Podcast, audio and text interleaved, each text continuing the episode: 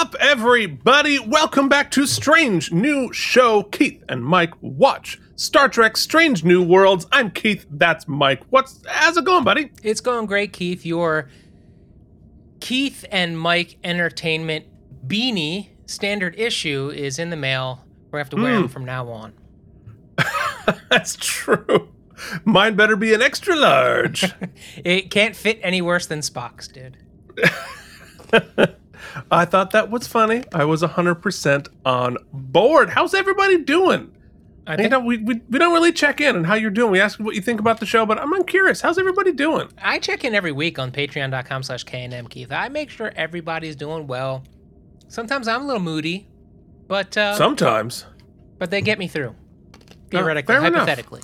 Fair enough, fair enough. Well, today we are talking about Strange New World, Season 2, Episode 5, Charades. Can you believe we're already halfway through Season 2? Yeah, I mean, it's what I said. You know, every episode we judge with a little extra added level of scrutiny because we don't hmm. have 26 episodes to just, you know, that some we can we can have a, a, a sliding curve here and knock off the top and the lowest rating, Keith. Every episode is important because there's only 10. This week marks the halfway point, and it's a good place for us to take a pause because we are going on vacation next week. Everybody, We are. Yeah.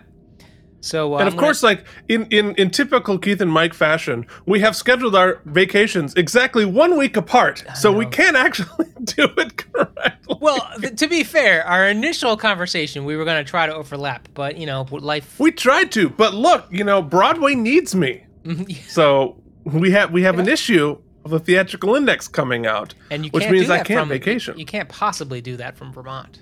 I mean, I can, but it's annoying. And all the So- pages of the of the of the e-zine get sticky from all of the maple syrup. Okay, all right. I'm, I'm glad you took the swerve there. All right, on, so get let's your head out of the gutter. Oh, jeez. Save it for the episode. It's plenty horny. Okay, it is. I mean, this is the horniest Star Trek series that has ever happened. Well, to be fair, it's probably the hottest too. I, I'm I'm I am not going to argue that it is a. Uh, I'm, nobody's saying it's an unattractive show. I'll say that.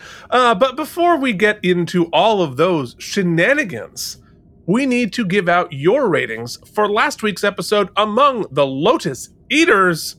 And uh, actually, very interesting because we had we had very uh, strong divergences in the ratings.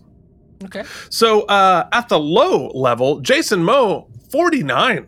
Not loving this episode. Oh, okay. Uh, I, I can't disagree with his reasoning. Kevin Miles, on the other hand, 90. Loving this episode. Worf's boot shivs in the middle at an 81. Harry Pothead gave it a 70. And JD gave it an 80. That's an average of a 74, which means I'm the winner because I said it was a 79. And I went into the 80s. You were 81. Yeah. Okay. You were 81, which is weird because according to your ratings, that was the best episode of the season so far. Well, you know, I've never stated anything other than our our our moods and our particular. Uh, You've been in a crappy mood this season, apparently, because I have been consistently well above you. interesting. That okay. Yeah. Interesting. Interesting, I, yeah. like, I liked it. and uh, yes, That was our season- last week. Was among we were on off world, right? It was it was the it was. yeah, that was the memory loss. You know, like storm the castle one. Uh, but season Oh, one, you right, liked right, better right. than I did. Yeah. So okay. There we go. Let's talk about how much we like Charades, which aired on July 13th, 2023. You got to put the, about the episode. That's how I do Sorry, the. yeah, Uh, I was I was I was just taken by your dulcet tones, buddy. if you think I'm going to actually watch our episode to get the time codes Yeah, correct in the footer here, that's not going to happen. It was, yeah, so July 13th, 2023, you know, less than a month ago, it uh, the top song. Mike, do you know what the top song is? Was it still last night? I It was sure was not. Oh, good. No, thank God we have moved on, and I can't wait to hear your version of Vampire, uh, Olivia Rodrigo's Vampire. I got my driver's license last week, just like we always talked about. No, that's her other hit. Did you just like Mitch McConnell for a second? We got Olivia Rodrigo. I only know her driver's license song, and anything else really isn't important. because it's all Yeah. about. I knew that I loved you, but I never felt this way for no one. You know, I was going to uh, apologize for making fun of someone's uh, w- ill health, uh, but then I think Mike should. Uh, even even somebody as who has worked so hard to get rid of people's health insurance, we should not mock their health. However, No, but that would have woken him up. Uh, yes, yes, exactly. Uh, but anyway, let us talk about our top movie, which was Mission Impossible: Dead Reckoning. Oh, I still haven't seen that one. I will. I wanted to see it on the big screen, but uh, other big pictures, Oppenheimer got in the way. Keith. I I, I enjoy the Mission Impossible uh, series quite a bit. Like I, I love the real stunts; it's really exciting, really fun. Uh, but I they I need to like refresh myself on stuff, and so I was like, oh, let me go back and watch like four, five, six. But then I go on to the Paramount Plus, and I don't pay for the good premium, so I'm not getting Mm. 5.1 sound, and I just got the speakers. I'm like, I'm not gonna watch this Yeah, in forget that. Not only that, but my understanding is so you know they pushed this one back many many years. it kept getting pushed uh, because of COVID and and just theatrical releases getting It was pushed. actually shot in 1994. Anywho, in order to keep the the the marketing wheels churning, they showed a lot more of the stunts in this one. So from what I hear, everything we've seen, all of these big promotional stunt stuff, has basically ruined the movie at this point. Like all Yeah, because it is basically about the stunts and like Simon Pegg putting, putting a mask on. Yeah, so I don't know. I'm sure we'll be fine. Maybe we'll get the the 5.1 by the time it comes out on the on the VOD, Keith.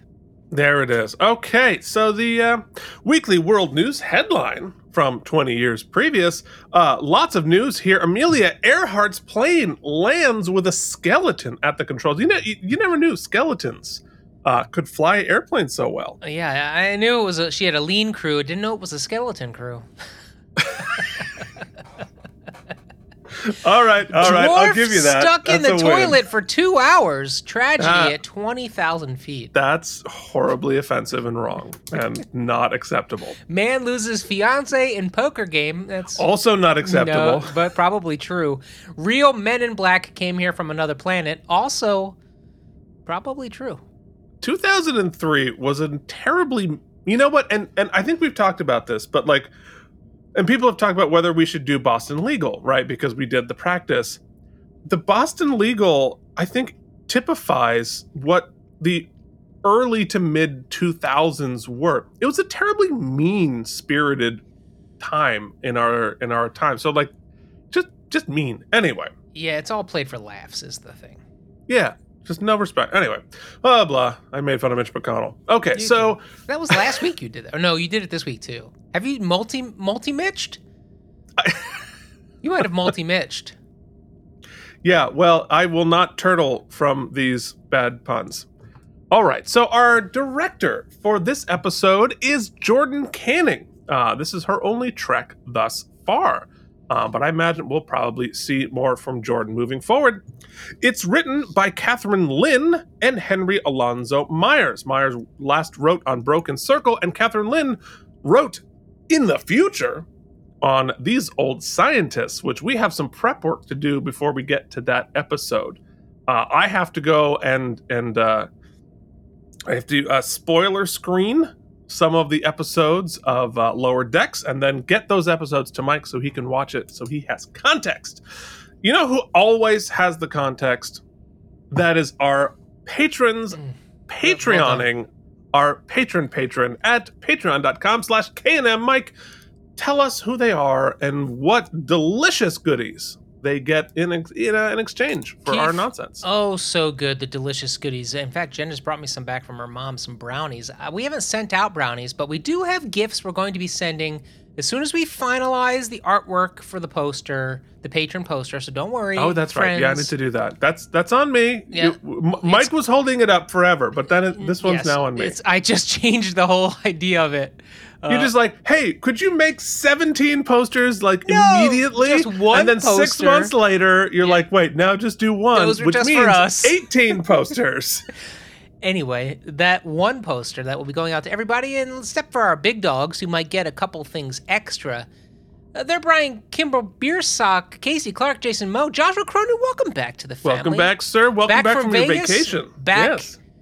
To the Patreon. Andrew Hayes, Jorge Naveau, and the mysterious and the mysterious household Worf's big old boot shibs. Mm. Big ol' bullshit. Charles Babbage, Richard Coleman, Harry Pothead, Smoke 'em if you got him, CRM Productions, Nikolai Ivanovich Lobachevsky, and Mom, Delusions Mom. at noon, Steve Brown, She Mom, doesn't watch this show. Mom or Dad went had a great comment on the Patreon page about their first transistor radio and how they had to like plug an alligator clip onto a piece of metal to get I something. I guarantee you that's my father, not Yeah. my mother. Well, that it was a great story, Dad. Um, Steve Brown, YouTube viewer, JD Makes, Colin Dagan, Chris Mitchell, CRM, Pat, and Josh.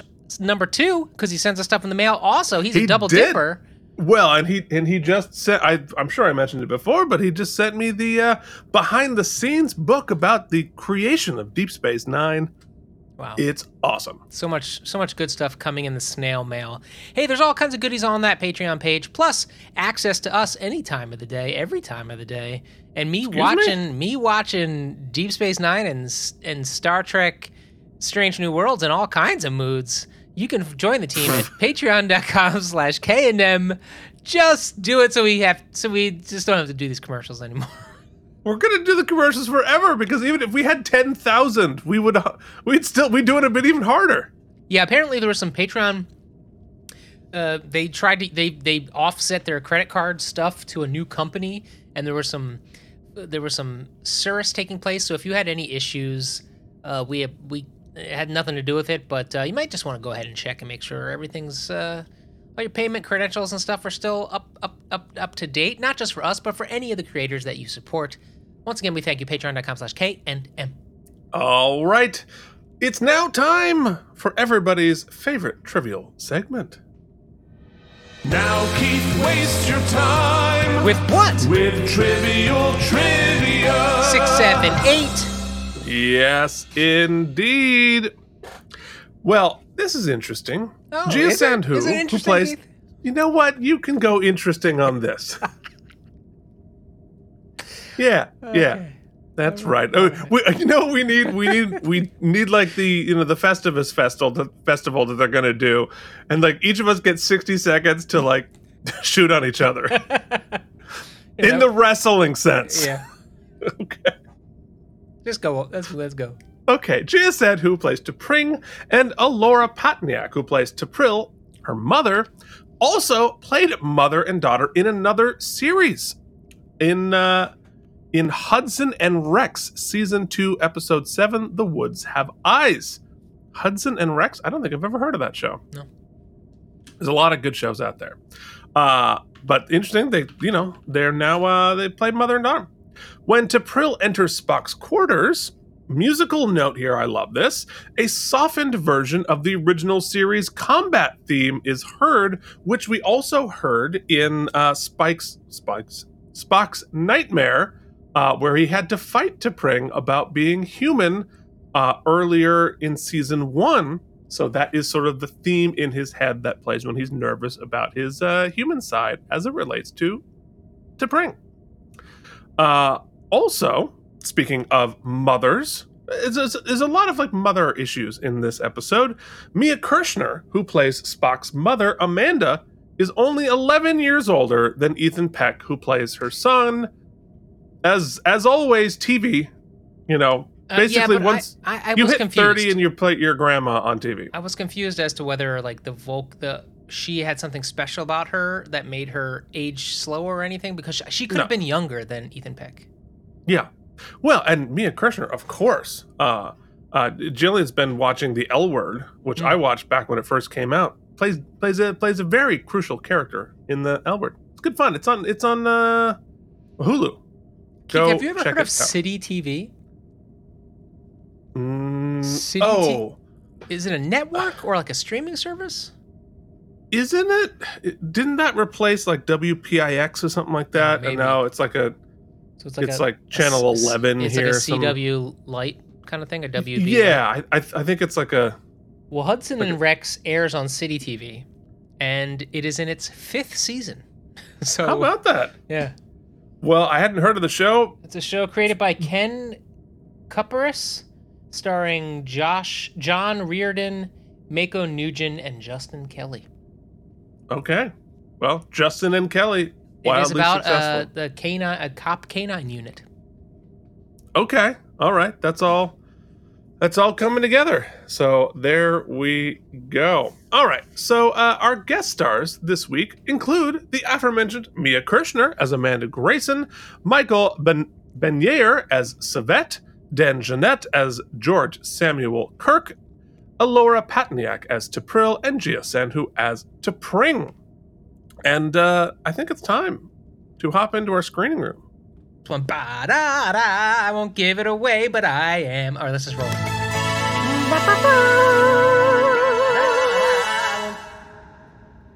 Okay. So uh yeah, we have some fun this episode. It's it's kind of a sequel to Spock Amok. Yes, I got very similar vibes. I guess that one did well, so they thought, hey, let's let's run it Let's back. let's kind of do it again. Plus, Ethan So- Peck, just very funny. Just very funny. It's a very funny cast. So we hear Chapel's personal log. Our heroes are headed to a Vulcan moon that once housed an ancient civilization, then it vanished. But they left behind an energy anomaly. Meanwhile, this gives everybody a chance to have some downtime. A chapel is applying for a medical internship with a Vulcan, and everybody is helping her study except the only Vulcan on the ship. Mr. Spock, of course, and he ignores her on an elevator like a sociopath. We clearly have not dealt with uh, the kiss of it all. No, but who was it that had the great line? I, he's it's it's how are things? So she just goes, uh, they're weird. They're weird. Well, I mean, it seems like they're pretty weird. Yeah. Uh, so then we hear Spock's log. He's been working with Mbenga to suppress more of his emotions. Remember, they got unlocked. The Gorn made Mhm. all of his feelings come out. Yep. And uh, but he's got it locked down again. Not a problem. And Pike tries to help him learn to cook, but he can't smell anything because Vulcans use nasal suppressants. Because you know what, Mike? We Humans stink. that made me laugh too. And uh, yeah, that's funny. That's been mentioned before on other series, and it always makes me laugh. You know what? We're stinky. You got to admit it. Like, if you had hypersensitive smell, like it wouldn't be good to be around humans. No, I can barely handle it with my normal smell. Yeah, I'm very you sensitive to smell, Keith. Are you? Yeah.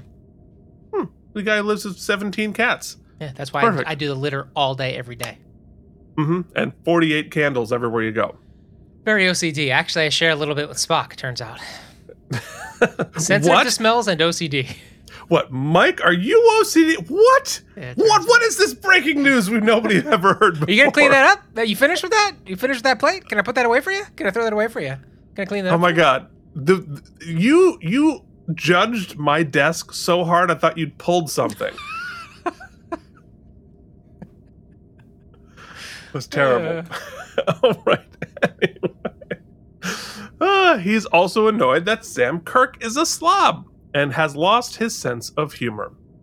But at least he's going to get to see T'Pring while they're on Vulcan. But she's got bad news. Her mother has decided to set up their ceremonial engagement dinner, even though Spock is still not speaking to his father, who is pissed off that he's chosen Starfleet. That felt like uh something we know, right? Like that's established. lore? yes. Yeah. Yes, that's a And and we you know, we, we, at some point we have to go back and watch the disco episodes that featured some of these folks. Um, yeah, we'll have to get to that. Um, but we we have to get to so many things. Anyway, uh, Spock is distracted. This is uh, a big. Oh, yes, that's what's right.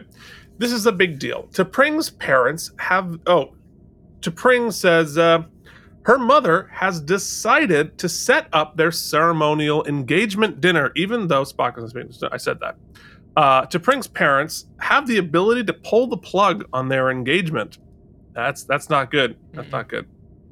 Uh, Does create a convenient out though. It does. It's almost as if we need to perhaps Jettison move forward. yeah, this whole That's right. We need to jettison. Yeah, we need to blow T'Pring out the airlock. Even though she's been a blast. Well, and you know, Keith, I've been pretty uh, adamant about being team T'Pring. Yeah.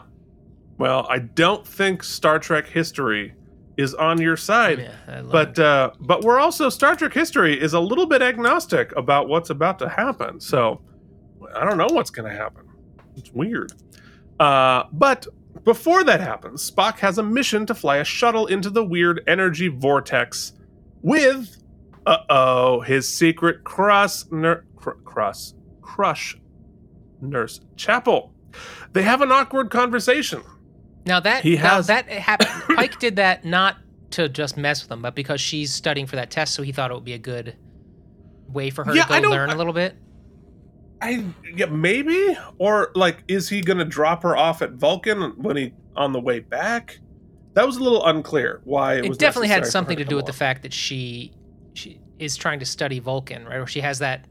Well, she she's doing archaeological medicine, so it it does apply to what's happening. I think so initially like, the interview was supposed to be in person, so let's go with the theory that he was going to drop. yeah, her off. maybe he was gonna drop her off on the way home. Okay, all right, but you're right. That's not super clear. I mean, they don't have. they Uh, couldn't beam her. They couldn't. There's, No. there's kind of a whole bunch of other. There are a lot of contrivances that happen here uh, for our purposes, our story purposes.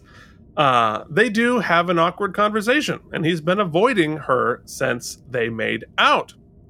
But before they can talk about, they arrive at the vortex and they scan it. It turns out to be a temporal vortex to another dimension. Uh-oh.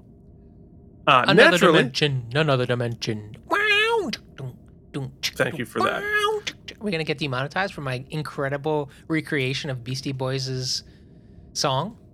uh, I mean, I I think we're probably safe. Uh, Intergalactic planetary temporal vortex. It's time for Bangtown.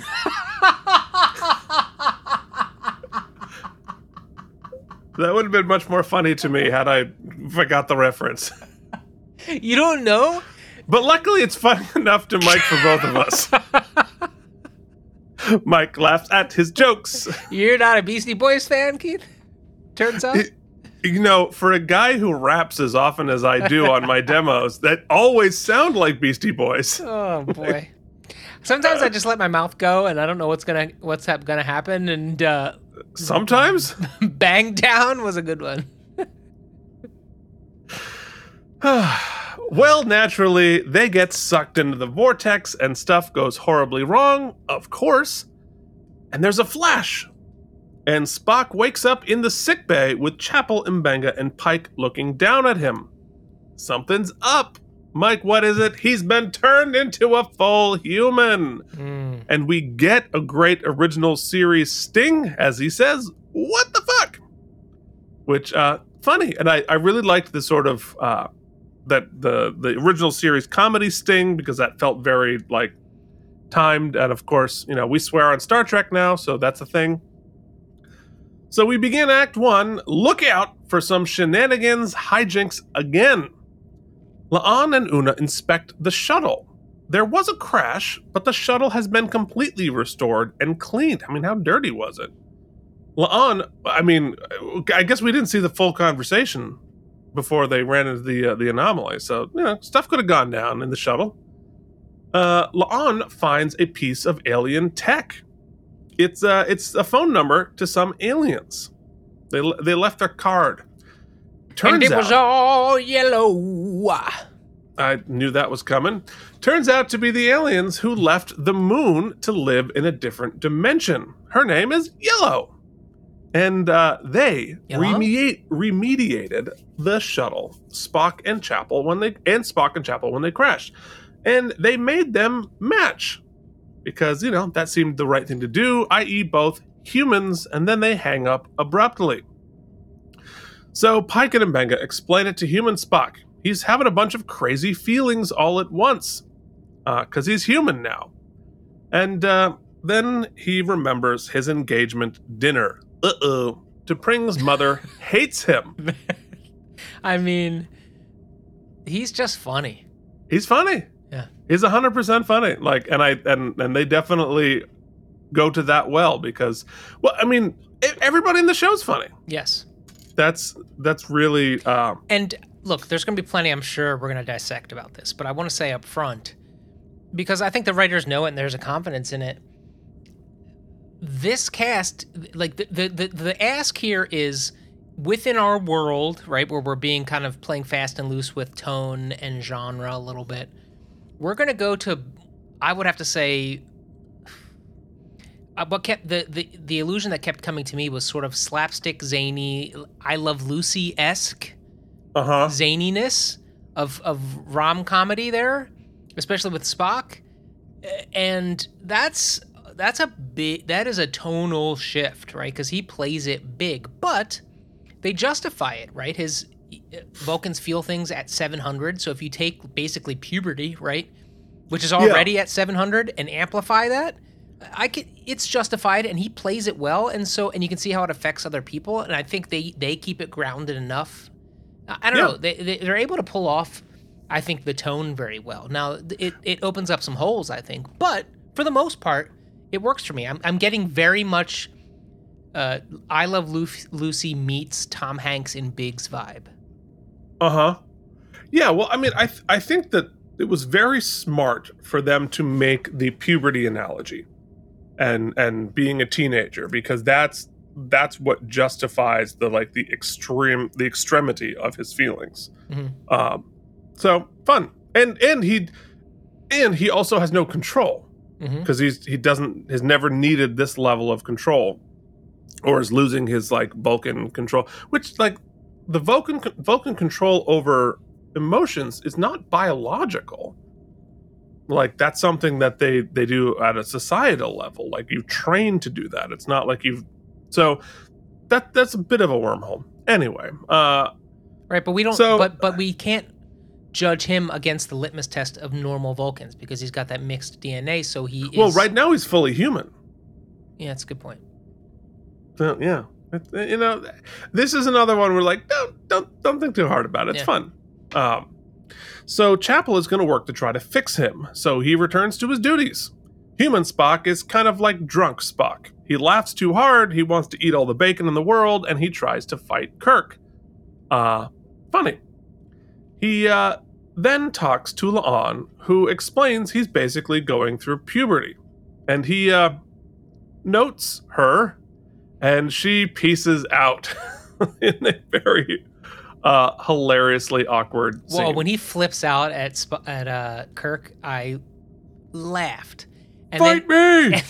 and when he's eating the bacon, I mean, these are just like run of the mill comedic montage beats. But I have to tell you, I was le- legit LOLing, like f- laugh out loud, funny. They were they were hitting the right notes. They were doing it for Well, me. and and that's and it's because he plays it sincerely. hmm I mean, he really is is invested fully in in what's happening here, uh, which is which is fun. He, I mean, he's he's a terrific actor. It's really fun. Uh, all right. So uh, meanwhile, uh, Chapel can't find a solution. Oh yeah, and like her her expressions throughout this. Uh, you know, another great comedian on the show. I'm, Mhm. I'm glad they've allowed uh, La'an to sort of like relax a little bit Yeah. and have a little bit more of a sense of humor. I think that's been a, a wise choice. Um, so uh, Chapel can't find the solution. Then Mbenga reminds her that she has an interview with a Vulcan. So she meets him on Zoom, and he's a total dick. And we reinforce here, and we saw this a lot, kind of starting on Enterprise. Vulcans are all kind of dicks. What well, what about that Vulcan we saw? Well, we're about to meet her parents, but what about the the Vulcan we saw a couple weeks ago when Una was on trial? That the guy who Yeah. just wouldn't even do the lawyering, but was basically lawyer oversight, and he was a dick too. Yeah, Until I he mean, was starting to smile because happiness ending. Uh, Right, right. No, I mean they're all sort of condescending dicks, and and this they they started this on on Enterprise because they were showing the very early interactions between humans and Vulcans, and they were just so condescending and so, uh, you know, treating us like little bugs. Also, I feel like I know this guy. Is he, is he a theater guy? Uh, I don't know. He did look vaguely familiar. Let's let's look it up. So, uh, all right, hold on. You know what? You look it up because I have to keep reading this You're right. description. I have to hit the buttons too, though. Okay. Well, you know what? We'll put a pin in it, Keith. I have to use my mouth button. You have to use your finger buttons. So, so Spock goes to the transport room and his mom beam beams in. Apparently, Pelia and Spock's moms know each other. Uh, Spock arrives wearing a silly hat. Pike covers well. It's uh, he's Pike is really funny in this episode. Oh, She wait, did we miss the beat where like he says, "Hey, Vulcans are dicks," and they hug in the hallway? That was kind of a fun eighth grade dance. You don't want to hug too closely because Oh, right, right, right, right. Yes, yes, Yes. She runs into human Spock, who gives her a hug. They're both having kind of crappy days, days, and he says Vulcans can be such jerks. Very true, indeed. They also worked in a little like cons- consent beat here, which I appreciated actually. It looked like it was like on a read. It was like on a on a on a draft. They were like, let's just can we just add a line where he asks permission, which I thought was kind of cool. Yeah, yeah. Although he sort of does it retroactively, but the uh, the, but you know the idea the, is the, there. Yeah, the thought that counts. Even- It doesn't really work that way either, but Nope, we're we're- nope. But She was into about it. consent. Yeah, they both they know they dig each other, so it's good. Yeah, great, great. Anyway, Spock's mom says, We have to do the engagement dinner now, or the wedding is off. And we're going to do it here tomorrow night. Very funny. She looks 18. Yeah, well, I mean, she's she she's you know she's Mia Kirshner. She's she's an attractive lady and and has been for a long time. Mhm. Uh, anyway, so uh, we reinforce that T'Pring's mother is a jerk and that they're skittish already about the Union. Spock freaks out and is forced to admit what's going on. So his mom decides to teach him how to lie and pretend to be a Vulcan. And they start with giving him his own costume ear appliances. Uh, funny. Do we have a prop for that? Yeah, we do. And they're good. We spent money on them. We sure did. That was I, I like it was clever. Um, then she teaches them how to make the family tea and pretend not to be burned by the scalding Vulcan teapot. Uh, he's surprised at how well women suppress their own pain. Uh, to which I ponder: Have you ever spoken to a woman? Because it's a it's r- I have remarkable. some physical questions about, like maybe a like an, a biological wormhole here. Maybe Okay. to revisit. They make a big deal about this ceremony, and they can they can blunt down their pain, but that doesn't mean because then when they when she touches his hand later, it, it, there is if you just leave look even if you could like suppress your pain, Keith, and you put your hand on the stove for too long, you're gonna have like huge terrible burns. well, did, did we see his hand not having burns? All Vulcans would just be cons- constantly burned. What? No, we don't know that because, like, I don't think the Vulcans don't feel pain because they don't because they're suppressing pain. They're biologically different. They're also super strong. But she's not a Vulcan, so when she's doing this with the tea and stuff, she would her hands would be effed up. Well, I mean, yes, but I think she's probably built calluses. She has to do this every day. No, yes, that's what I'm saying. You don't get third degree burns every day and just like build calluses. Well, nobody said it was third degree. Have It's you a ever held a hot plate? Keith, if you boil water, you can't touch the pot. That's third degree Well- burns, man. I'm well. I yes. Well, we don't actually see the bottoms of their hands. I mean, You just walk around with third degree burns all the time. I'm sure she has super calluses. No, if you touch wormhole. the stove Firm every worm- day, It's a firm you hole. You would have firm calluses worm, on. firm worm hole. You haven't had a firm worm hole since you were 28. You can't handle the firm worm. Huh? What's happening? this is not going well. so, uh, the, anyway, the rest of the cast try to teach him how to sound Vulcan. It's uh, it's pretty funny. It's kind of like an acting class for anyone who comes in as a Vulcan. Some of the Vulcans on this show have not taken said acting class, and it would be good if they got all of these notes. They also prepare for the Vulcan ritual of Festivus, where the parents air their grievances and say everything that is wrong with them. I'm familiar with that one. then the last ritual, I call it every day. I call it calling my mom. Yeah. That's not actually true. My mom's not like that. Actually, and neither is my ex mother in law. She has never said mean things to me. Uh, anyway, My so mom is uh, a professional. yes, yes, I I uh, I gather it. You're you're Moogie. I didn't mean to hurt your feelings. You didn't?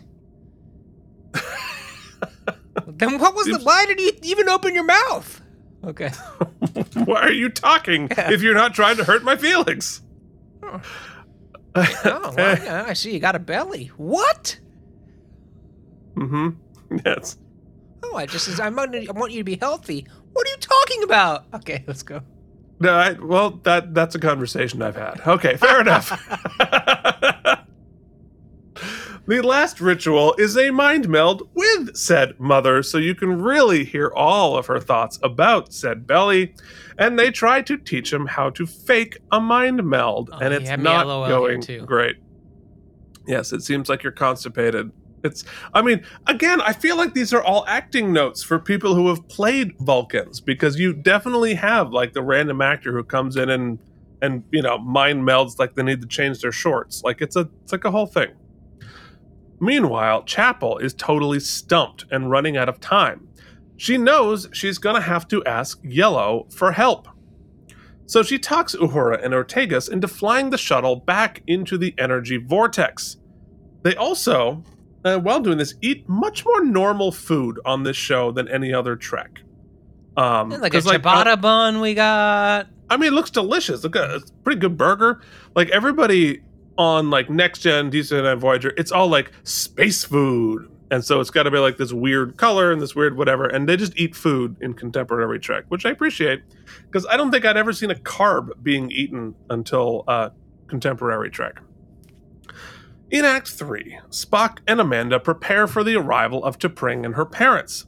He grabs T'Pring first, and she is very over her mother. So T'Pring and Spock head off to his quarters.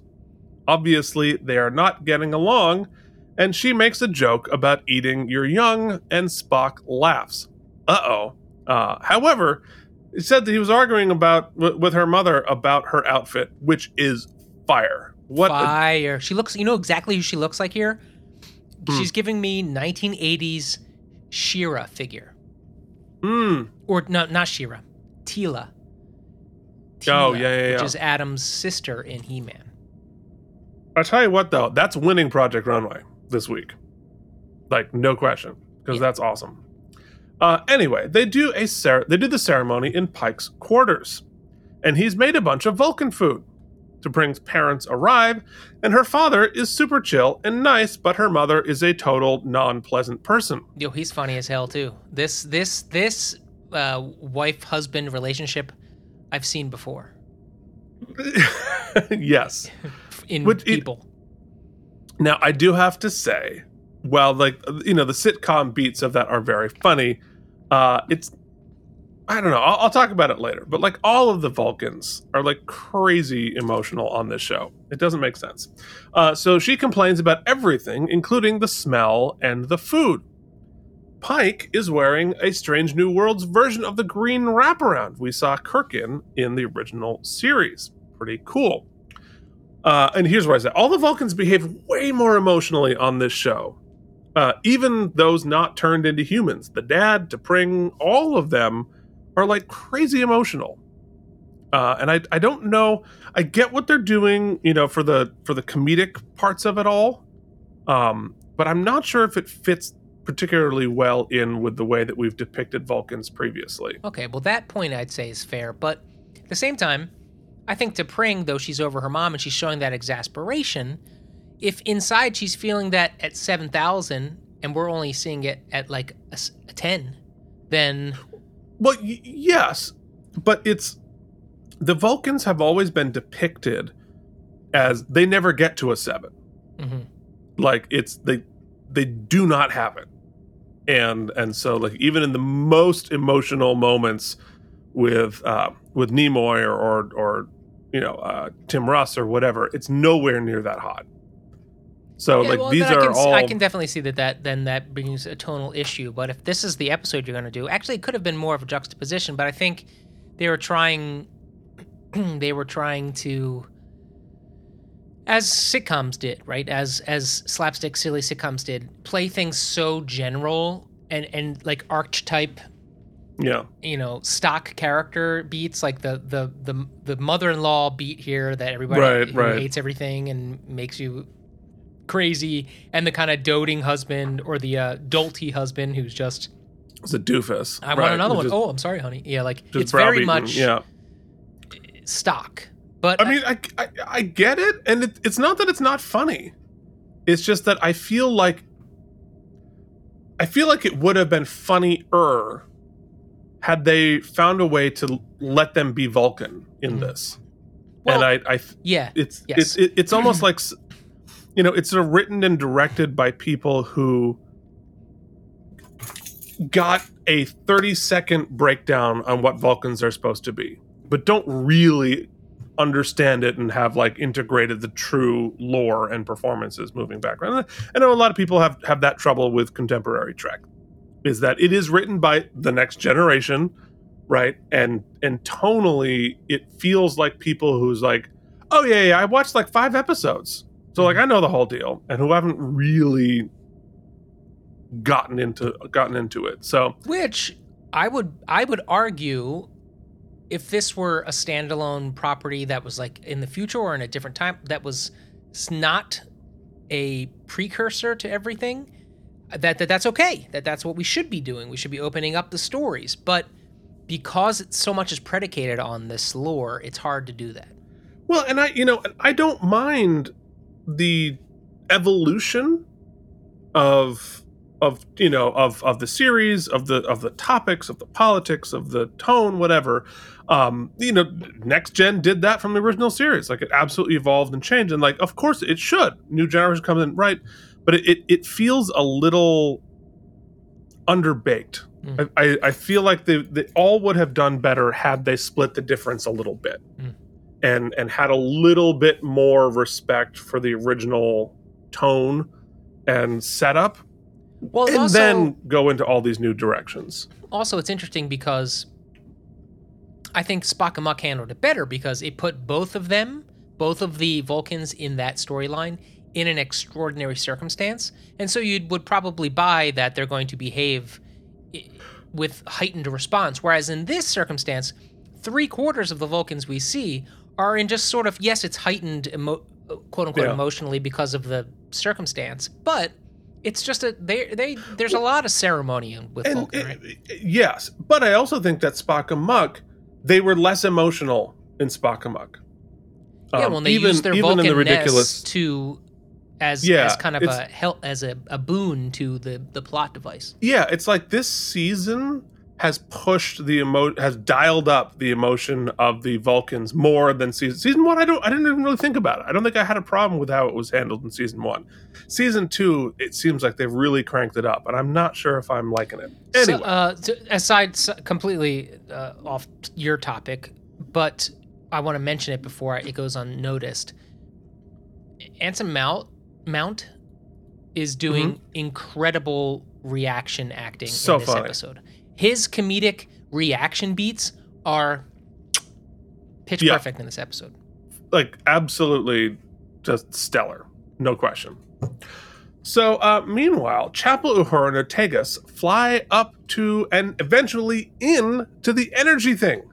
It's risky, but Chapel's gonna have to save her boyfriend. So they fly right into the light up butthole. Uh, meanwhile, Spock has to do the tea ceremony and pretend he's not in crazy pain. Uh, it goes it goes pretty well and his his like reaction to the pain and then turning around being he did a good job with that. He really did. Chapel and uh, meanwhile no chapel or, and ortegas have arrived in the mirror zone. What mirror dimension? What's the one from uh from uh, uh doctor strange Oh, I thought you were going to say the upside down from. Uh, No, this is very much the mirror dimension or whatever it is. Uh, so they talk to Blue for a bit, but and Blue doesn't doesn't, want to help. what I thought was funny is the whole in the beginning. My first pitch for this this society, I thought they were. I was like, is it an advanced AI because it was responding very much like Siri does, and this Mhm. looks like the Siri bubble on your phone. Yeah. Yeah. I, I think they may have gone in a just become tech. Mhm. Totally possible. Um, so uh, Blue doesn't want to help. So they ask to speak to the manager, Yellow. And they say, We need help fixing Spock. We head back to the ceremony, and Festivus has started. Amanda is having a hard time, time telling T'Pring she sucks, but her mother is perfectly happy to. She lays into Spock. Hold on. You're a disappointment. Is this You've a- where she, she tells Yellow she likes Spock? She got crushed. No, later. Next Okay, scene. They- say, there's a like lot. a- there's a whole mess of these intercut. That's a big a big beat we need to talk about. Yeah, I got feelings about that too. Okay. Uh, so, uh, yeah, T'Pring's mother lays into Spock. You're a disappointment. You've abandoned your family and our daughter. And she says, Your father is right to shut you out, and you don't deserve our daughter. Happy engagement. Uh, yeah, that's uh, that's intense. Yeah, his reaction here is is warranted. Oh, absolutely. Spock asks to go take a leak, so of course he can privately freak out. And uh, I thought that was a funny beat. Dude, that hairpiece is something.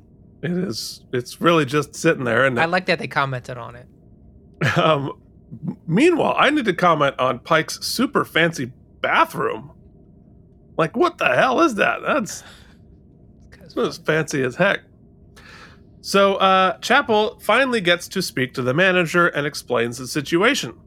Yellow wants her to admit that she's in love with Spock, and eventually she's has to. Well, It's a Yellow very odd stipulation. No, no, no, no, no, no, no, no, no, no, no. I have Oh. a feeling about it, but it's not. She does. It doesn't say why. They are very practical and pragmatic, very much logically based, such as the Vulcans, you could say.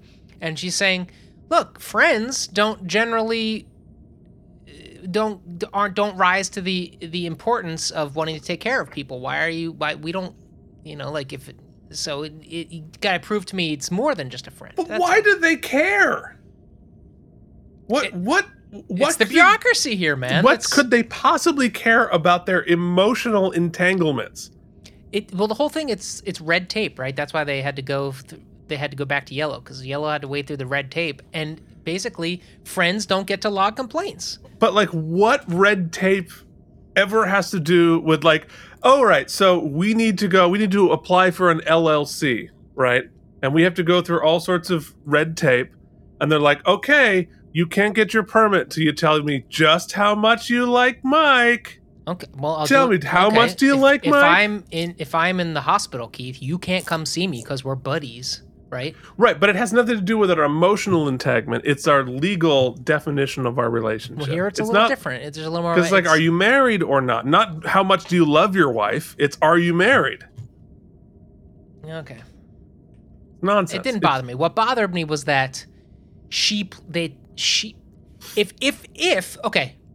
See, I, I, I, I'll I'll grant you your your your quibble. I don't have it, but my Okay. quibble is once we've established the rule set. Hey, if it's just a friend, I can't help you. Well, great. He's not just a friend. I love this guy.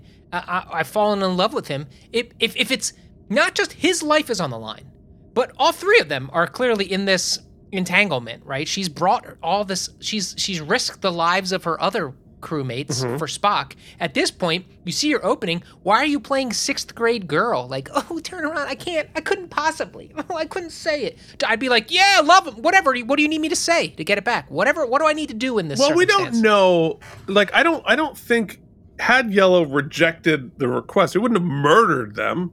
They would have said, "Go home." Sure, whatever. I'm saying we've, but we've gotten this far, right? It's like if Dorothy at the very end had just been like, "Nah, you know what? Eh, we're here. Man, let's forget it. I, I don't. Now I'm too afraid to go with the pail and throw the water and the stuff. Like, nah, you're here. I thought she was playing coy. The whole coy bit here didn't work for me.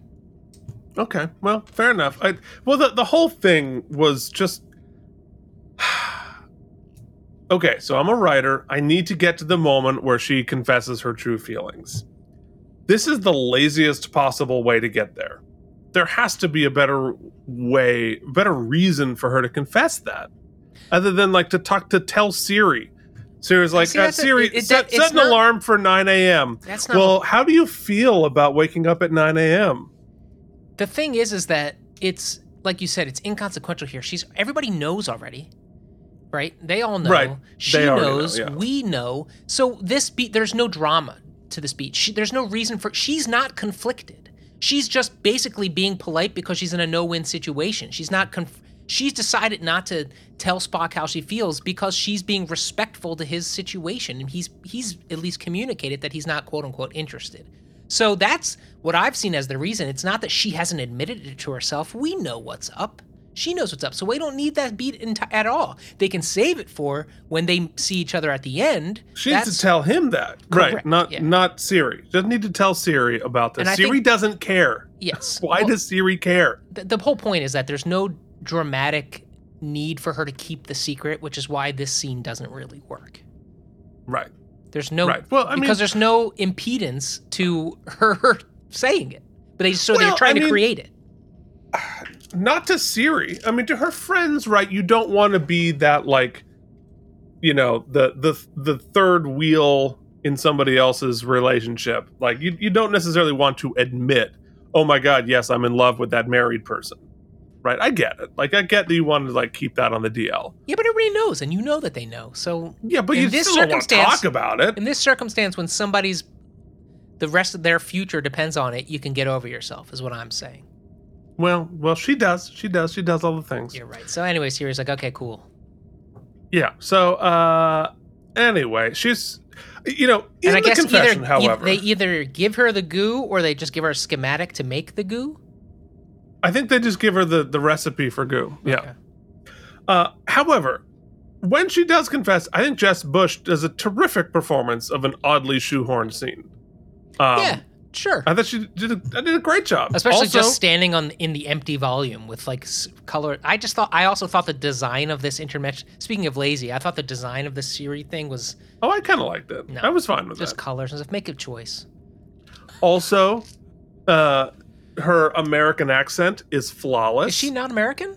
she's not American. She's from down under. Hmm. So uh, she's a flawless American accent, and so is her hair. Also, please date me. That reminds me of the, the actress. I can't remember her name who plays Shiv on. Uh, oh my god, that show that everybody loves about the business stuff. Oh my god, Succession. Succession. Yeah, the daughter. I there, haven't seen She you is. have. She is. She is also uh, got a flawless American accent. She's from down under. They're very good. And Nicole Kidman. Okay, well, not so good. They're so much more talented than we are. So in Pike's quarters, it's time. I, I I I just asked her to date me here on the internet, so there it is. Uh, so in Pike's quarters, it's time for the mind meld. Pike tries to stall with a very important Earth tradition of charades. Uh, luckily, they're interrupted by Chapel with the hypo spray with the cure, and Pike as Pike hilariously covers. And the dad. Oh, once again, That was really funny. so good.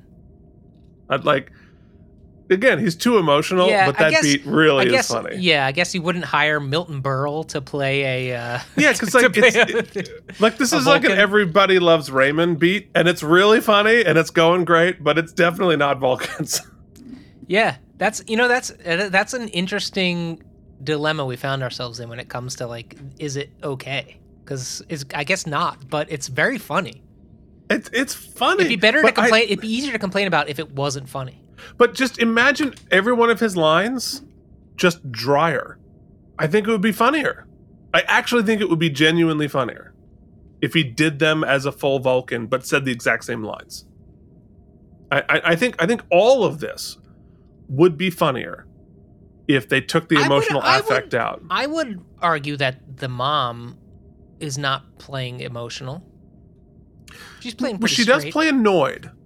Like her her annoyance, like but the, the whole thing with the Vulcans is that they say dickish things, but they won't admit that they're being a dick.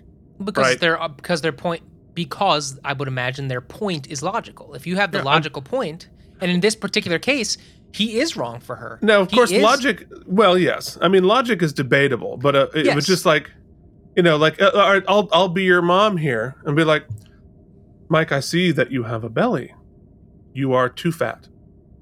It's not, you know, it's it. You just take all the emotion out of it. You're you're gonna die lonely because you're so so fat, Mike. it is not logical to want to I don't die like alone. this game. I don't like this game at all. Keith being a Vulcan version of my mom telling me I'm too fat is not what I signed up for. I'm gonna play this clip for your therapist. Although my mom is oddly Vulcan in her delivery of all things. So yeah, see, and doesn't it hurt more when she just like is totally dead eyed about it? no, because she she can't remember how to do anything. So uh, it's Okay, well, anyway, my point is, I got your point. Let's continue. All on. right. Okay. So he she comes to give him the goo. Mike, you're not fat. I'm just being, no, I, I'm just I, being it's great. I got pretend, back from the gym. I feel great. Oh no, Mike, Mike, you know you're the hot one on the show, right? Uh, that's debatable. Am I? I'm not. The stu- I- people. Nobody's mailing me stuff. Gonna Do not respond. Move forward.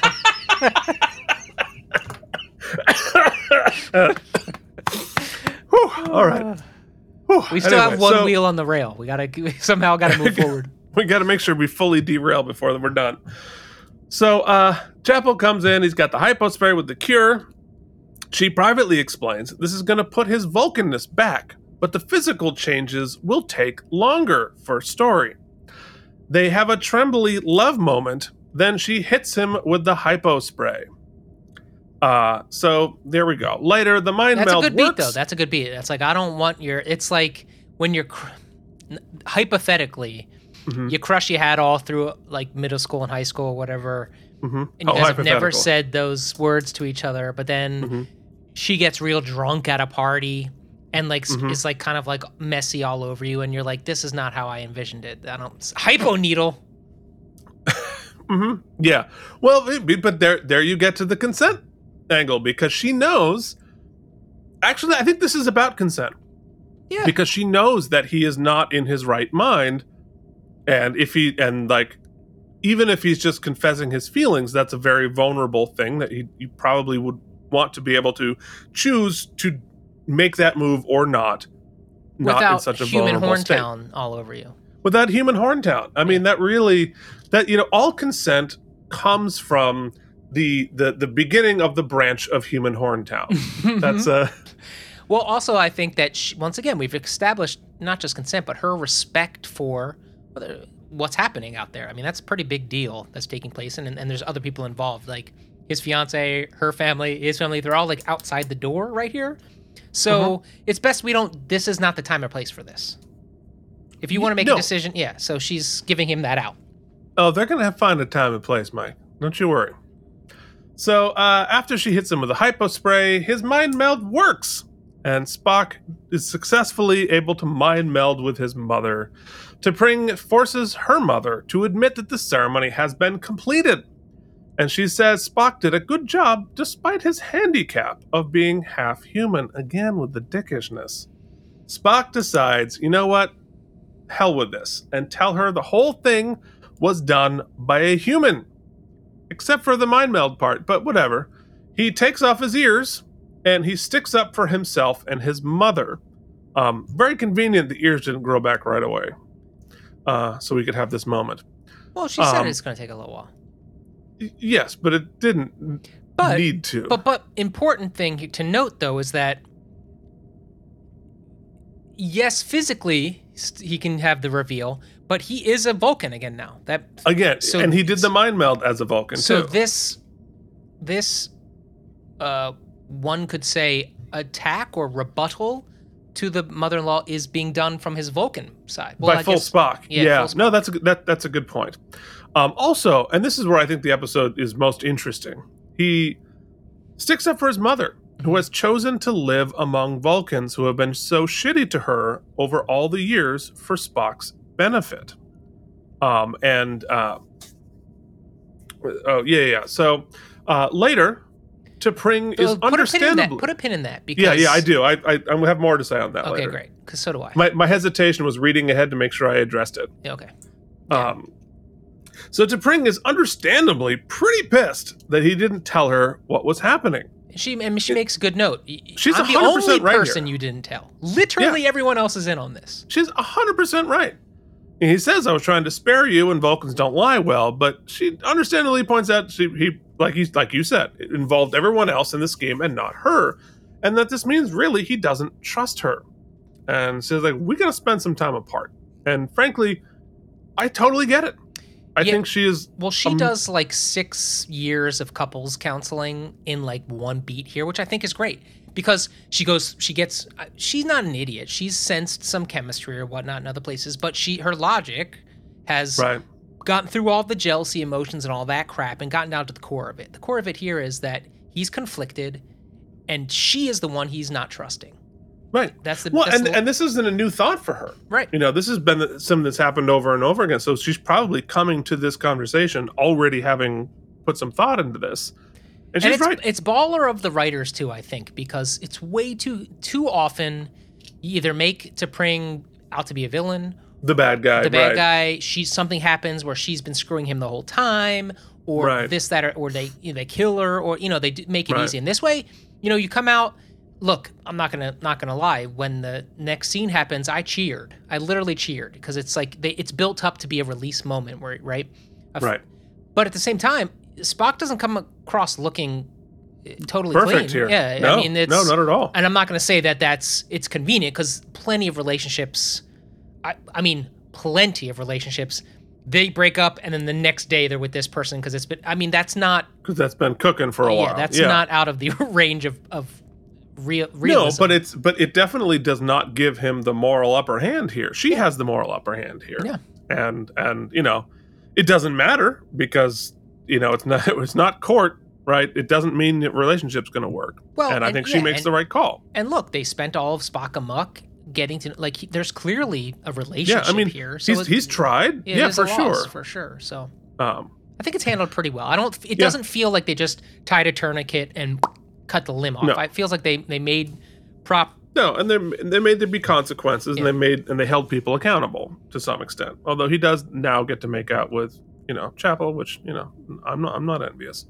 Anyway, so uh, later the Vulcan Dick tells Chapel he's rejecting her, and she says, "I went to interdimensional space and got them to help me. I don't need you, fool." Uh, good beat. Isn't it So interesting later- that as she, I can't every time there's a shot and they have that chair there where we had the little girl before.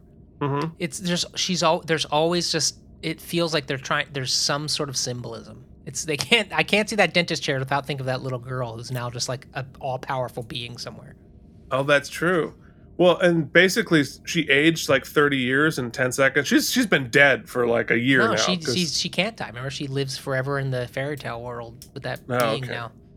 My point is, is, is it, it's a great symbolism here for for Chapel saying, "Hey, dude, I don't need your your fellowship. I'm making crazy dis- crazy shit is happening here all the time. So uh, we got the Mm-hmm. Best science, the greatest discoveries, the biggest papers ever written, all kinds of papers. papers. We totally talked to Siri. If you, if you know if, if if blue won't help, you just go to yellow. It's fine. It's great. It's. Orange, orange if you need it. Orange, orange, orange is the best color. It's fine. It's fine. And uh, you know, there's no Syrian prison. It's fine. All right. So uh, Spock and Pike commiserate together over drinks. Then Spock says goodbye to his mother, and we find out that the memory she shared was one where Spock was finally being accepted for the first time with the other Vulcan children. And it was a happy moment for him, but he, giving, giving this new context from her point of view, realizes that she continued to be rejected by the Vulcans and has stayed for him and for her father in this society that has rejected her her entire life. And he has newfound respect for what she went through. Keith, true or false? You would sacrifice a couple of those comedy beats or cut the Siri I love Spock scene in half to have actually seen that flashback? Because I think it would have Oh, added 100, so 100%. much to the episode. Yeah, because that I that's the nugget of depth in this episode. Yes. That's the that's the real thing. I mean, And, it's all told to us. Nothing there- of it is there's shown. there's a story there about immigration hmm and and sort of integrating into a new society and the rejection of that. That's a whole story. And as great Like, as the, his mom, the actress playing his mom, is, there, she, there's only so much you can do in recital. You know what I mean? And, Yeah. they're trying to talk about this whole life she lived in sacrifice for him in, in this society that has not treated her well, and we see none of it. So and and and that beat where they describe just that moment and his now realization of uh, all the things you just said yeah, would have been so easy to show in 11 seconds Yeah. 15 seconds, and it would have meant so much more. I just, it felt weird. Its omission was palpable. Yeah, I mean, I think it's a I think it's a great beat. I, I don't know if we need like a whole episode about it, but I think No, it's just show definitely the, the, show the mind meld. it's the emotional beat here, you know, meat here for sure. Um. Anyway, so then he goes to find Chapel, who is already outside his door, and it is on like Donkey Kong. He tells her that he and T'Pring have separated and that he has feelings for someone, and she just kisses him, and you know the door closes. We know what they did. They done did it. well, we assume. Oh no, no, that that was not the kiss Not of like. only did oh, they do it, but Keith wrote a whole thing about it. it's on the dark web. You can find it.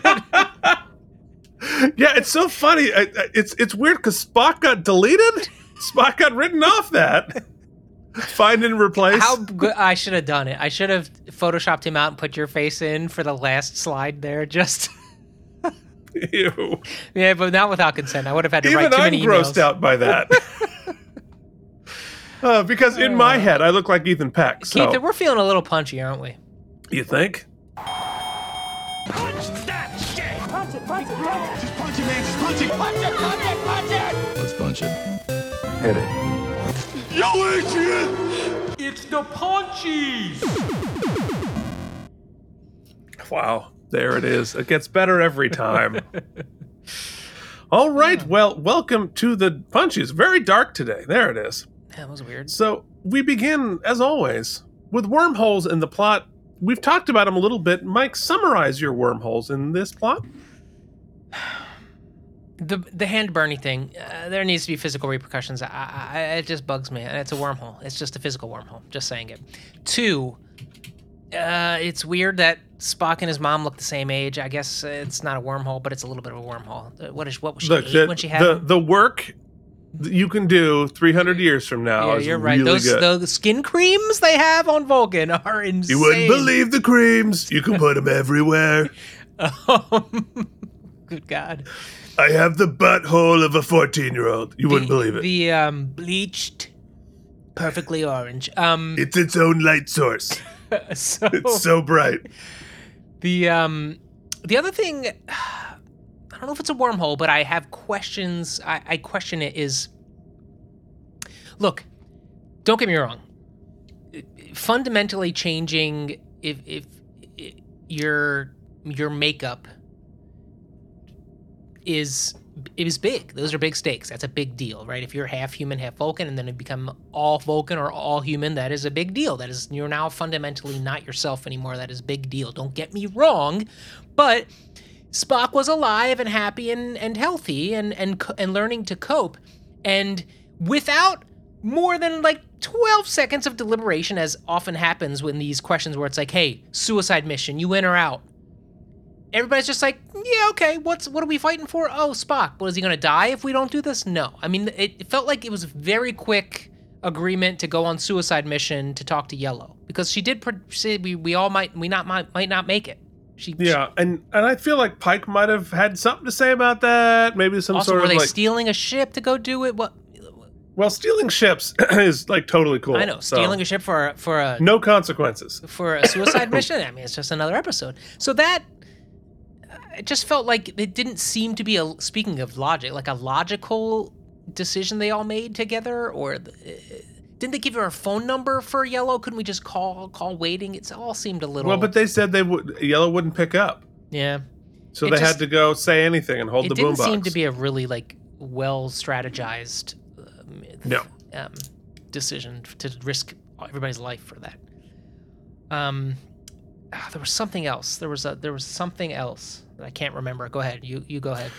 Yeah, well, I mean, all of my wormholes are feelings, right? Right. Why does Siri care about the feelings? I'm sorry, I don't buy it. Siri, like, we did not set them up to val as a culture that valued the connections between mm-hmm. other people mm-hmm. and feelings or whatever. It just like we can't escalate the ticket unless you really, really want it. Well, it felt we'll to me more like a quid pro quo. Like they were confused. Hey, we, we've pretty much got you figured out. We've run the sequencing on your genome and your culture, and we've got you figured out. Except this thing. You guys But they never these- express any curiosity. They're She like, does. leave us alone. No, she does say it. She's like, actually, you can. This helps us with a question we had. She says it. oh, the dialogue. yeah. Yeah. So, I mean, in that case, Eh. it's flimsy, but at least it's Look, there. Siri does not. Hold on. The AI's got to learn. It's got to have. All right, hold on. You're, she's gonna confuse. She's gonna surprise you. It has that- Siri, do you care about my feelings? Hmm. I don't have an answer for that. Is there something else I can help with? No, Siri does not care about my feelings. Hold on. Well, let's. You got to be more specific. Now we're. This is getting insane. Siri, do you love me? Not the same. She says, "I think you're pretty great." It's not the same question. Siri, the are my feelings important to you? She doesn't understand. What about Google? Hey Google, are my feelings important to you? Can't hear anything. Yeah, no, they don't love me. Yeah, but but here's but here's the analogy. Siri, do you care how much I like Mike? Hmm. I don't have an answer for that. Is there something else I can help with? No, no, you don't. Just turn on care. the goddamn lights, okay? She doesn't care. she doesn't care how much she likes me. All right. Or I like okay, you. Fair All right. enough. Fair enough. Uh, and the other thing I, I mentioned before, just the Vulcans are have way too many feelings. They're just like they're, they're basically just humans with funny ears. All right, let's talk about our best moment. Well, the best moment is the moment we don't see, and that is like all of the the, the great stuff with Spock and his mom at the very, very end, Hmm. very quickly. I thought you were talking about Spock and Chapel. I'm like, it's a different kind of show, buddy. No, uh, so that would be it, but we don't really get to see it, and so we have to extrapolate that. The best moment for me on screen is as random as it is, and I know how much you you you've completely convinced me that it is not good. But regardless, the whole everything that happens from when the the fa- the step the father-in-law walks through the door and Pike is there and Spock is there and they're doing all of those zany beats. Everything pitch perfect worked for me. Spock's I'm a horny teen montage this in the second act absolutely killed it for me. So that stuff worked and I I, I can't I for me it made me laugh and that you know we talked about the fun factor Keith and that brought the fun factor uh, so I'm, I'm gonna go with th those little beats for my best moments. Yeah, yeah. I mean, I think for me, I, I guess I don't f- quite feel the loss of having seen that moment with his mother as much as you do. I think it, I I would have liked to have spent more time on that idea. But I'm sure she'll be I- back. seeing we it- might yeah. it. seeing it's less important to me. I, but I do think it's the best moment because I think it's it's where you, where there's meat on the bone of this whole interaction of this whole situation, and we learn something new about Spock by his learning something new about his mother, and and I think that, um, it's very human. It's very you know we're we're at the age now where we're really seeking to understand our parents better. And and like you know when you're when you're in your teens and 20s you don't want to know anything. When you're 30 it's like i want to know so i can justify how much i hate you. And i think once you get to our age there's a little bit more curiosity there and there's a little bit more compassion there and like okay i didn't like that you did x but i can un- i can see a little bit more i can understand a little bit more about why you might have had that problem or why you might have made that choice which i still don't disagree with or still don't agree with, but like I'm seeing you more as a person with a little bit more empathy, with a little bit more room for humanity. And so I really liked that that moment there for Spock, and I think it taught it taught him, um, you know, because so much of, so much of about the the the parent child storytelling is finding ways that you're similar, and in this way, it was a little bit about finding ways that they were different Mm. And that their experiences were different and and i think that that's it was just interesting i, I just like that moment so You know, uh, Uh, just uh, uh, uh, about parental understanding to just piggyback on that real quick. Another thing that happened in the episode we didn't spend a lot of time on is that there's a great beat where what's Spock's mom's name? Amanda. Amanda talks about how much she loves and respects respects T'Pring, what she's been through, and T'Pring shows an appreciation for being appreciated in spite of obviously clearly the the gauntlet that her mother's thrown down. So I thought that was a cool moment, uh, a very human, very, uh, go go figure, a very human experience described there. All right. So let us. No, I, I'm, I'm with you. Let us move forward and do some symbols. Wow. You get some steps. Words are in my mouth. Hell yeah, they are self-sealing. Here are some symbols for you. Look, I've gotten like 30 emails since we started talking. Yeah, I get you, buddy. I understand. Very, very I'm annoying. trying to like wrap up work before vacation. So, look, it's fun. It's fun when Keith and I spar, obviously. And though I'm not as tied, I guess, to the Vulcan experience and to the their general behavior emotionally or how they exhibit those, I will tell you my biggest issue with the episode, which actually is pretty falls in line with a lot of your feelings we in this episode we are fighting to get Spock to be back to his Spockness, right? Because we we value him for who he is and and we don't want him it's not just the jokey joke, oh, we don't like him, he's too he's too adolescent as a human or whatever. It's we want him to be who he is. right. And and a big part of that is Vulcan, and we get to see a lot of Vulcans here. But what there isn't in this episode, which I find interesting, is a spokesperson for the Vulcan race.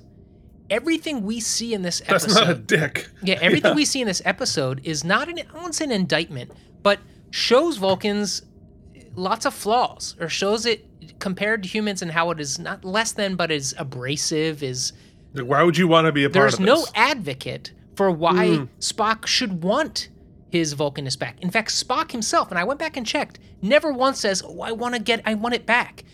It's only in the framing of, in order to get through this ceremony, which is important. Mm. It's not because. That's- it's vital to myself or vital Yeah. to my duties or vital to who I am. It's just I got to get through my my my in-laws. So I, I'd be, It's a be really good point. be easier if I was a Vulcan. Nobody's the only person who does is Chapel, which rescues the beat a little bit, but it seems silly to me. It it, it I She's the only one defending the Vulcan side. yeah. So it is.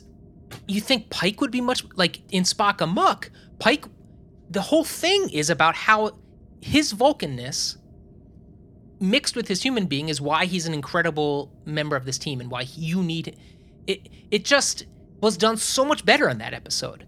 So because it was done so much about uh, better in that episode, it's hard not to judge this against that. Mm-hmm. Um, and that just struck me the whole time. I was like, I really feel like it's funny, right? The juxtaposition is funny to play, but it's, I, don't, I, don't, I don't know. Did I articulate that in a good enough No, way? I think that's a I think that's an excellent point. so there's that. Uh, that said, it's very fun, right? Uh, And it wh- where it leaves us is pretty interesting because where are we going to go with this? We got five episodes to go. We have a potentially potentially blossoming new romance, which could have implications throughout the crew and throughout all kinds of conflicts of interest, all kinds of p- pos- potential other conflicts. Additionally, we know that T'Pring is, is somehow t- has communications with Spock's brother. When she finds out what's going, she gonna be pissed. Like this could this opens up some pathways for her. Where's Sybok in all this? Yeah, so there's some questions. So it leaves us in a pretty cool place, and the fun factor's off the charts. I cannot tell you. I can 100% say with accuracy that I laughed more in this episode than any other episode. Like Mm. as far as the comedy, this one made me laugh a lot, and that's really fun. So ultimately, I really enjoyed it, but I cannot put it up. It it fails to capture what Spock Amok did in their sort of Freaky Fridayness. So I'm gonna need you to recite to me what my Spock Amok rating was. Your Spock Amok rating was a 95. Oof. So I would say take. I can't give this a 90. I'm gonna say. And, and last week I said 80. Last week you said 81.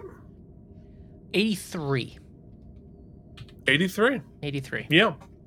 No, I, I think that's a really good point that you made about um, nobody really defending the the Vulcans and even the show. Like, I don't know why I'd want to be Vulcan either, um, especially the way they're depicted uh, here. Like, you know, on on Next Gen and um, on the original series, there is a lot more of like, you know, oh, it would be cool to be Vulcan for this reason and this reason and this reason, but this is just a just a bunch of assholes. Why would you want to have anything to do with them? um, in in this world. So, um, and the the most Vulcan thing about them, their lack of emotion, wasn't even depicted here. So they're kind of all just depicted as emotional assholes. like, so what is the point? What is the what's the benefit here? So. Yeah, I mean, I, I think the the comparison between this and Spock Amok, I mean, obviously, they're they are sort of a, it's sort of a sequel. They're sort of dovetails. They're sort of the same episode in some ways. Um, they are both fifth in the order in the lineup in the in the in the run of the show. Um, and so I, I don't think it's as good. I don't think it's as successful as Spock Amok. And it seems a Um, weird I- choice to me. Doesn't it seem a weird choice to you? Because you've only got 20 episodes in these two seasons. Yeah. Why would you do the same episode again? Well, I, absolutely. I mean, if this were You can do whatever you want. Strange New Worlds. Yeah, I mean, I, I'm, I'm, yeah, that's a really good point. Like, I'm happy to return to this at some point, right? So if it happens in episode five, you know, come back episode like forty. Let's do it again, right? Let's let's play in that sandbox again. But in only 15 episodes to have two of basically the same sort of Freaky Friday ish kind of a deal, I don't mind it. I, I mean, I like it. It's always fun. We get to D whatever, but um, it's really too close to Spock. It's it's it's a very similar thing, and it's not as good. Yes, Mike. But I'm going to shut up right after this, but but I made a note and I have to respect the note. There's one other thing that bothered me, and I want to go down to 80. 80. Okay. The other thing that bothered me is exactly what I just said. You know, we keep talking about how this is going to be episodic, right? Less serialized. And it's called Strange New Worlds. And so my you would think and a lot of times when we jump off world and we do things we're focusing on that new world or the new kind of cool alien we haven't heard. Here again, Yeah. We pitch a whole new interdimensional life form that can that behaves outside of our space and time folded amongst itself can fix people a i think and we learn literally nothing about them. Two scenes they barely give us any effect they don't make a lot of sense we didn't spend enough time with them that's a really interesting potential character like alien species or whatever eh, we kind of we're more interested in the drama and a serialized story arc that we've been so it's kind of an antithesis of what we're supposed to be doing anyway so Yeah, I, I I wish there were more Strange New Worlds. Yeah. in Strange New World. I mean, you know, this season we the only Strange New World we had was like the the Bronze Age, you know, dum dums who didn't didn't remember stuff. yeah. Like it's that's that's kind of it. And even when we even in the previous season right there's nothing new. The Serene Squall it's it is sort of the space pirates are sort of new. Lift us where suffering cannot reach that's a new world right um memento mori ghosts ghosts of illyria we see that that's sort of new. But like and and children of the cut so like there's been like four episodes that actually featured a strange new world. So it's we're i I think we're just the balancing the sci-fi and the like interpersonal hijinks i think we've we've definitely gone a little heavy on interpersonal hijinks. Um which i i, I like it i don't dislike it. I think it's just that the balance is off. The the recipe is a little off. Um so weirdly like i don't i actually li- i liked this episode. I mean it's, it's not that i don't like the episode just because i have all these thoughts and feelings about it. By itself it's a fun episode. It's funny. It's it's it's you know like in the you know next gen would do it all the time right? Like, oh, you know, Picard's now 10 years old, or like, you know, we we have to de-alien all of our people at least once on the series because that's fun. Um and uh, and I, I love the beat with his mother. I think that's that's a really that's a good step forward. We we moved the the Chapel Spock relationship forward. I don't, you know, to be perfectly honest, I don't know if I like that story. Um, I don't know if I care I thought much. or, Chapel Ortega was where we were headed, and I was into that. But I I would have liked that much better. Um, I I just don't think like I don't know if Spock is my romantic lead. Like that's Chapel that's, is a character, a pre-existing character, right? she's a pre-existing. She she is on the original series, but she's not a main character. She's she's the nurse who helps out McCoy. Um, she doesn't actually have really much for any story arcs on her own. Um, and I don't I don't mind making her a main character, giving her story arcs. I just don't know if I care to see Spock as a romantic lead. Spock's a scientist. That's what it that's what it's about. And like who he's making out with, like, eh. It's it's it doesn't feel very Star Trek to spend this much time, especially you know, again, if we were five seasons in, if we were 70 episodes in, all right, let's let's explore this. But it feels like this is like the the number one story arc of Strange New Worlds is who's Spock gonna make out with? Right, because you, you got the Gorn thing, that's a big one. You've got um you know, you've got you've got Pike's like I'm gonna die soon. They kind of like But- dealt with that, right? And they already and they dealt with Una's tribunal. Una's thing. Yeah, so like kind of like the biggest story of the series is like, is Spock gonna make out with Chapel? And I'm just like, eh, I don't know. Anyway, it's it that is a funny way of saying I'm going to give the episode 83 self-sealing stem bolts. Uh, because I still enjoyed it. That's funny, exactly where I was, but then I, I dipped down. I have Um, I have notes, but I still enjoyed it. So uh, we will I mean, it's fun. super fun. Yeah. Super fun. It's it's only in context with all the whole rest of the world that I have any of these feelings. Uh, next week we will be doing Lost in two weeks. In two weeks we will be doing Lost in translation. That's going to be fun. Mike, what else can people see? You know, we're taking a week off, but uh, there might be a fair amount of content out there if you need to uh, hear more of our nonsense. Well, Keith, I just saw it on YouTube. We've reached over 20,000 hours of watch time. So people are catching up. oh, uh, good lord! know that, I'm uh, so sorry, world. and uh, you can add to that by checking out all eight seasons of David E. Kelley's The Practice. We did this two hours. and that doesn't even count in the twenty thousand hours. Yeah, you're right. Uh, you're right. That's podcast. Uh, we are watching Deep Space Nine, and it's getting good. Season three was really great. I can't believe it's going to get better because it is. Oh yeah. So you Sure can catch is. up on that. K and M Geekly, just us uh, podcasting about random stuff and shows we're watching. Check that out. Also, you've got look at my Star Trek toys. This week we're doing some mixed media stuff coming up this weekend, Yes. which should be pretty interesting. Uh, you can check all that out, plus me watching all of these episodes and a bunch of other stuff on our Patreon at patreon.com/slash K and M. Yes, indeed. Thank you so much for watching. We will see you back in two weeks. Uh, and uh, really looking forward to it. We're going to do a little vacation. Who knows what we're going to do? Uh, maybe we'll post some pictures about what we're We'll up to. out, Yeah, we won't. We won't disappear going. from you. Don't worry. We're, we'll be around. Nobody's worried about slightly less of us. All right. Guess Till what? Our then- moms would would would like a li- slight, slightly less of us, if you know what I'm saying. I'm to go visit my mom. So there you gonna- go. What is she going to say about your belly, Keith? Now that we're fat shaming. She's going to have a lot to say about my belly, but it's all going to be in subtext.